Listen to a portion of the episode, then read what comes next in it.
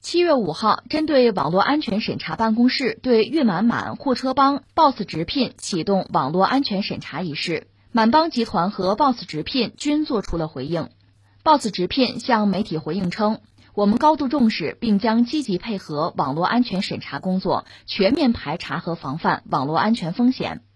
满帮集团回应表示，将积极配合审查工作。审查期间，将对集团的网络安全进行全面梳理和排查，进一步完善自身的网络安全体系和技术能力。七月五号早间，国家网信办发布公告，为防范国家数据安全风险，维护国家安全，保障公共利益，依据《中华人民共和国国家安全法》《中华人民共和国网络安全法》，网络安全审查办公室按照《网络安全审查办法》，对粤满满、货车帮、Boss 直聘实施网络安全审查。为配合网络安全审查工作，防范风险扩大，审查期间，粤满满、货车帮、Boss 直聘停止新用户注册。不久前的七月二号，国家网信办以相同原因宣布了对滴滴出行启动网络出行安全审查。对此，网络安全和数据合规专家李天航指出，国家在互联网领域和数据安全领域的主导会是一种新常态。如果能够事先做到合规，就能减小或规避法律风险；如果业务规模有前瞻性，就无需在监管来临时重新去做大的调整。呃，应该说这是很重要的事情吧？就是这段时间你看到，就是网信办发布相关的通告。对一些企业吧，要实施网络安全审查，所以我们现在看到这类新闻呢，首先脑子里反映的就是一个网络安全问题。呃，另外除了网络安全的话，还有一个就衍生出来的问题，对某些企业或者对我们公众来讲呢，也需要关注。就是我们有些企业呢，它市场化嘛，它有可能去国外上市。中国企业出海啊，中国企业在海外上市。我个人理解，总的来说是一件好事嘛。中国企业走向世界嘛，但是这里面有问题，就是说你肯定要遵循就那个市场所在国的法律法规，你得按人家的要求办。这个理论上是应该的，没有问题。但实际情况，我们得把一个前提放在这儿。你要知道，首先你作为中国企业，你还得遵守中国的法律法规啊。甚至如果说两相冲突的话，你肯定首先作为中国企业遵守中国的法律法规，这没什么好说。所以我想这是两个问题。那我们先说网络安全啊，中国有一个网络安全审查办法，它是去年嘛，二零二零年的六月一号正式生效。这次这是首次公开试用啊啊，这是一个办法，它背后它会有法律基础。这个基础是什么？它涉及到网络安全法、国家安全法，还有密码法相关的这个法条。你要愿意在网上搜，可以搜到哈。呃，应该说网络安全是一个全世界都高度关注。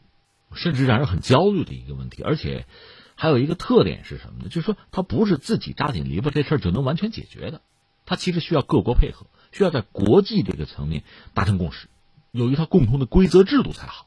那我们刚才讲，就是说，如果涉及到我们自己网络安全，我理解可能是两个方向的问题了。一个方向就是说，涉及到用户的一些数据，就个人隐私；另一方面，有些企业本身啊，它提供高质量的数据服务的时候呢。它等于要和国家的基础设施建设是有交集。你比如说，涉及到这个交通服务，涉及到这个电子地图、智能汽车、无人汽车，他们是掌握了相当的，就是精确地理信息吧，作为敏感数据。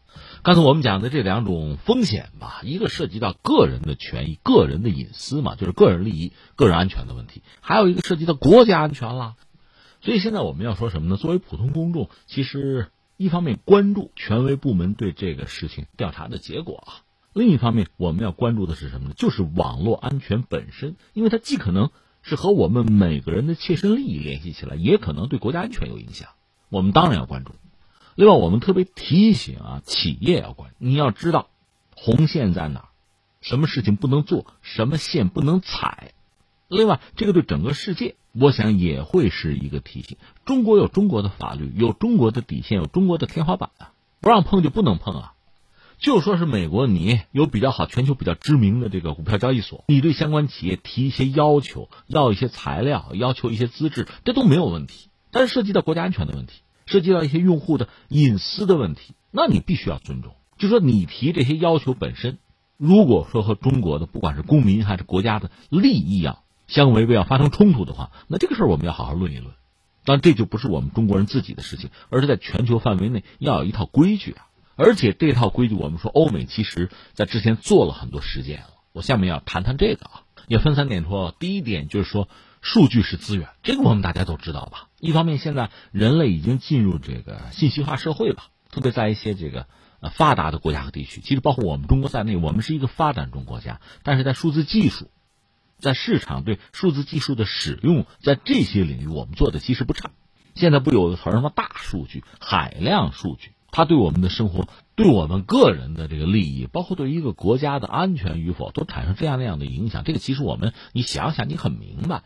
而且坦率说，我们对这个问题，就是哪怕是个人隐私、个人信息的安全，其实我们这方面的保护还有相当多的短板。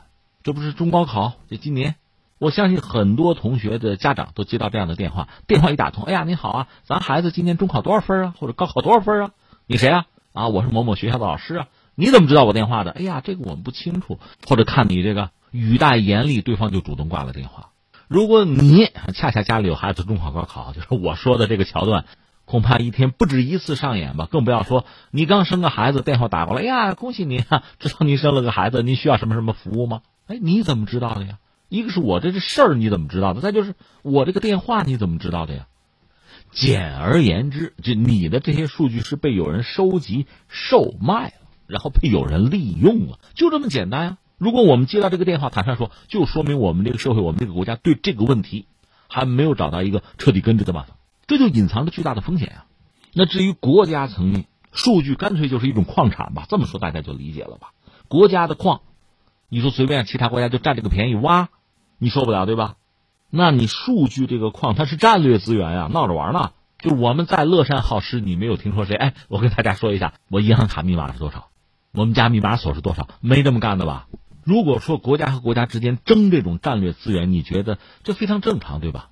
你像斯诺登这个事情就表明，美国人无时无刻他不在盯着的偷窥其他国家，就要拿这些数据，拿这些信息啊，啊，如果你不防范。没有法律方面的约束，我随便拿，那不拿是傻瓜呀。而这些东西一旦拿到了，你这个国家还安全吗？就我们国家，就这些年啊，就最近十年嘛，我们就说，我就看到很多新闻，公开的新闻，我们又抓住哪个特务了，抓住哪个间谍了，他在干嘛呢？他就在搜集我们的一些地理信息。你说这玩意儿有什么用？用处大了，他巡航导弹可以打你，信吗？他可以打得非常准，所以这些数据本身涉及到国家安全。另外，你比如企业竞争。刚才我们不是讲吗？什么高德呀、百度啊、地图啊，都要申请这个资质，然后做这个测绘。假设我不花钱、不测绘、不劳动，能够从你那儿把测绘的结果拿到手，你说那不叫偷吗？对呀，这不是巨大的利益吗？这不明摆着的事情吗？所以这些东西的价值，你想一想，它何其珍贵！如果我们丧失了，何其凶险！但另一方面，我们也知道，这种数字化的信息啊，海量的这个数据吧，它本身又有自己很独特的这个特点。好比说，我们家有钻石啊，这我们真没有啊。我要有钻石，我就买个保险柜，我把它藏起来，这好办，法挖坑地下我埋了它啊。但是数据不是这样子，数据可能被收集啊、盗取啊、什么售卖，还可能被滥用、任意的流转。另外呢，它有一个特点或者难题是什么呢？它跨境，互联网本身嘛。就是把整个世界连在一起啊，一点接入，全球服务，这是它的特点。所以在互联网上，数据跨境流动，应该说它天生就有这种特质，而且方便，或者说也有这个需求。那就有一个各国有不同的规则，有不同的门槛啊，监管措施，而且彼此之间可能不一样，甚至不兼容。在理念上，比如中美之间，它就有分歧，这个客观上也存在。所以你要制定一套全球性的规则、通用的规则吧，既必要又很难。在这方面，今天我就聊两句谁呀？欧盟，我关注欧盟时间比较长。你看，他一九九五年的时候，他就有一个数据保护指令。所以说起来很有意思。欧盟，我们不是讲在 IT 这个行业和中美比起来，它发展并不快，也没有真正拿得出手的全球级的这个就巨鳄级的这种公司。但是人家在这个就个人隐私啊、数据保护在这个领域确实独树一帜。他意识的比较早，下手比较早，就是很早就开始制定规则。你说那是因为他以前老偷别人的啊，你也可以这么讲。另外，值得一说的就是欧盟，它二十多个国家，那当年英国也在里边，对吧？将近三十个国家，一方面要制定统一的规则难度比较大，但是另一方面呢，大家显然是能够达成共识，都认识到这事很重要，一个腔调一个声音，所以很早就搞出了就是涉及到数据保护、数字安全这个方面的指令，然后就不断的修正它、提升它。欧盟在二零一二年提出了改革数据保护法规，就帮助民众进一步保护个人的信息，帮企业利用所谓单一数字市场带来这个机遇。然后，二零一五年呢，呃，欧盟成员国这个司法和内政事务部长又有一个会议，达成一些新的原则吧，构成新规。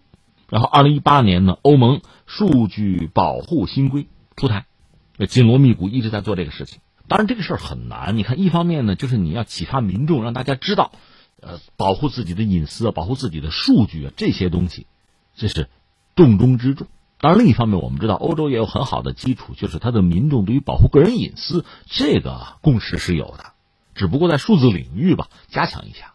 但另一方面，你像互联网企业对这些新规肯定是反对的，怨声载道嘛，阻碍我发展，阻碍市场发展嘛，所以这个斗争一直是有。另外呢，就是呃，欧盟和美国之间既有合作也有博弈，因为涉及到这个。个人隐私啊，就说数据这些问题，你要说要尊重、要保护，欧洲有这个意识，美国人也有啊。所以从这个角度讲，双方容易达成共识。但另一方面呢，美国的 I P 企业比较发达，欧盟又是很大的市场。从这个角度讲，美国的企业当然又不希望欧洲呢有太严格的监管，就是说，呃，便宜我得占，麻烦尽可能少一些。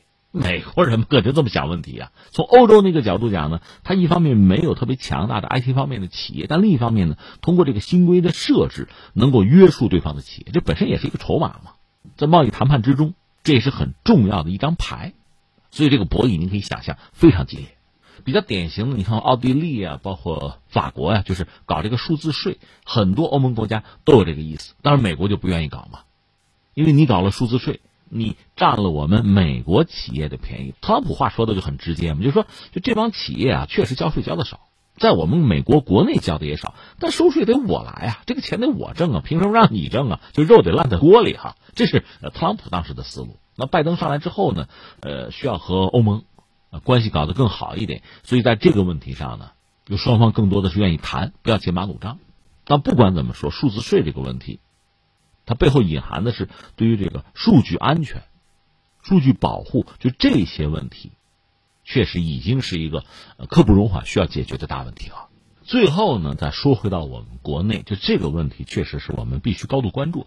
实际上，我们也有长期的实践，就中国网络数据啊相关的法律法规这个体系的建设吧，是有一个长期发展的过程了。最早我能查到的是在一九九四年，其实你看跟欧盟也差不多是吧？一九九四年当时中国就搞了《计算机信息系统保护条例》，两千年呢公布实施的国务院电信条例，而至于这个互联网领域被特别的关注呢，二零一七年有这个网络安全法，那算是一个当年标志性的事件了。后续围绕着网络和数据的领域出台了一系列的，就是呃涵盖这个即时通信啊、社交网络啊、什么电子商务啊。网络交易啊，包括互联网内容治理等等各方面很多的法律法规，所以我们现在逐渐的也在完善我们这个领域啊，形成一个体系。但总的来说，我们中国必须加快在这个领域的就制度建设。这个制度建设，你看，一方面呢涉及到个人数据保护这个立法的进程，而且不单是立法，还要完善它，这个进程必须要加快。再一个就是说，涉及到数据保护的监管问题。就相关的机构体系的建设，你得跟上，得适应。还有一个是什么呢？就涉及到国家之间，就是国际。刚才我们谈到互联网的特点就是全球互联互通嘛，所以很多事儿不是我一个国家能解决的，那就需要国际合作。这个是谁也逃不了的。前两天我们都看到了，这美国的基础设施遭到黑客攻击了，有勒索病毒了。当然，拜登指责是俄罗斯黑客干的。当然，他还替普京开脱，因为那时候和普京要见面嘛，就说这普京应该是不知道这事儿啊。但是这个事情没有俄罗斯政府的参与调查，你说你怎么办？如果俄罗斯政府不配合，其实美国政府没有办法。你难道还去俄罗斯境内抓人吗？你敢吗？或者说别人到你们家抓可不可以啊？其实中国在这个领域提出过全球性的倡议，但是遗憾的是，应该说像欧美并没有特别积极的回应。这里面有一些客观的因素，我们也承认，就是大家对于这个相关规则的这个认识啊、理解呀、立场啊，可能有不同。但另一方面呢，某些国家玩双重标准啊，就是说能占便宜是我的，能少吃亏是我的。如果这样一种思维作怪的话啊，一个全球性的通行的规则就很难设立。而在这样一个混乱的局面下，实话实说，谁的技术水平高，谁就会占便宜；谁的话语权大，谁影响力大，谁就可能占便宜。你比如中国企业去美国上市，如果美国方面非要这些东西的话，你不给你就上不了市。所以这个时候，这个压力不是给到某个企业，而是国家之间去谈，争取达成共识。而大国在这个领域当然负有更大的责任了。而且你要谈，你要构建一个全球的规则，前提是你自己的篱笆必须要扎紧，就是我们自己相关的法律法规要做好，要完善，规则设置要科学、要严格。所以从这个角度来看，这次这个审查极具标志意义。那当然，最后还要提醒一下。相关的企业，甚至有这个海外上市打算的企业，遵守中国的法律，做好自己的功课，知道红线在哪里很重要。那至于我们普通公众呢，那就是真的是要加强学习，学会怎么样保护自己的隐私。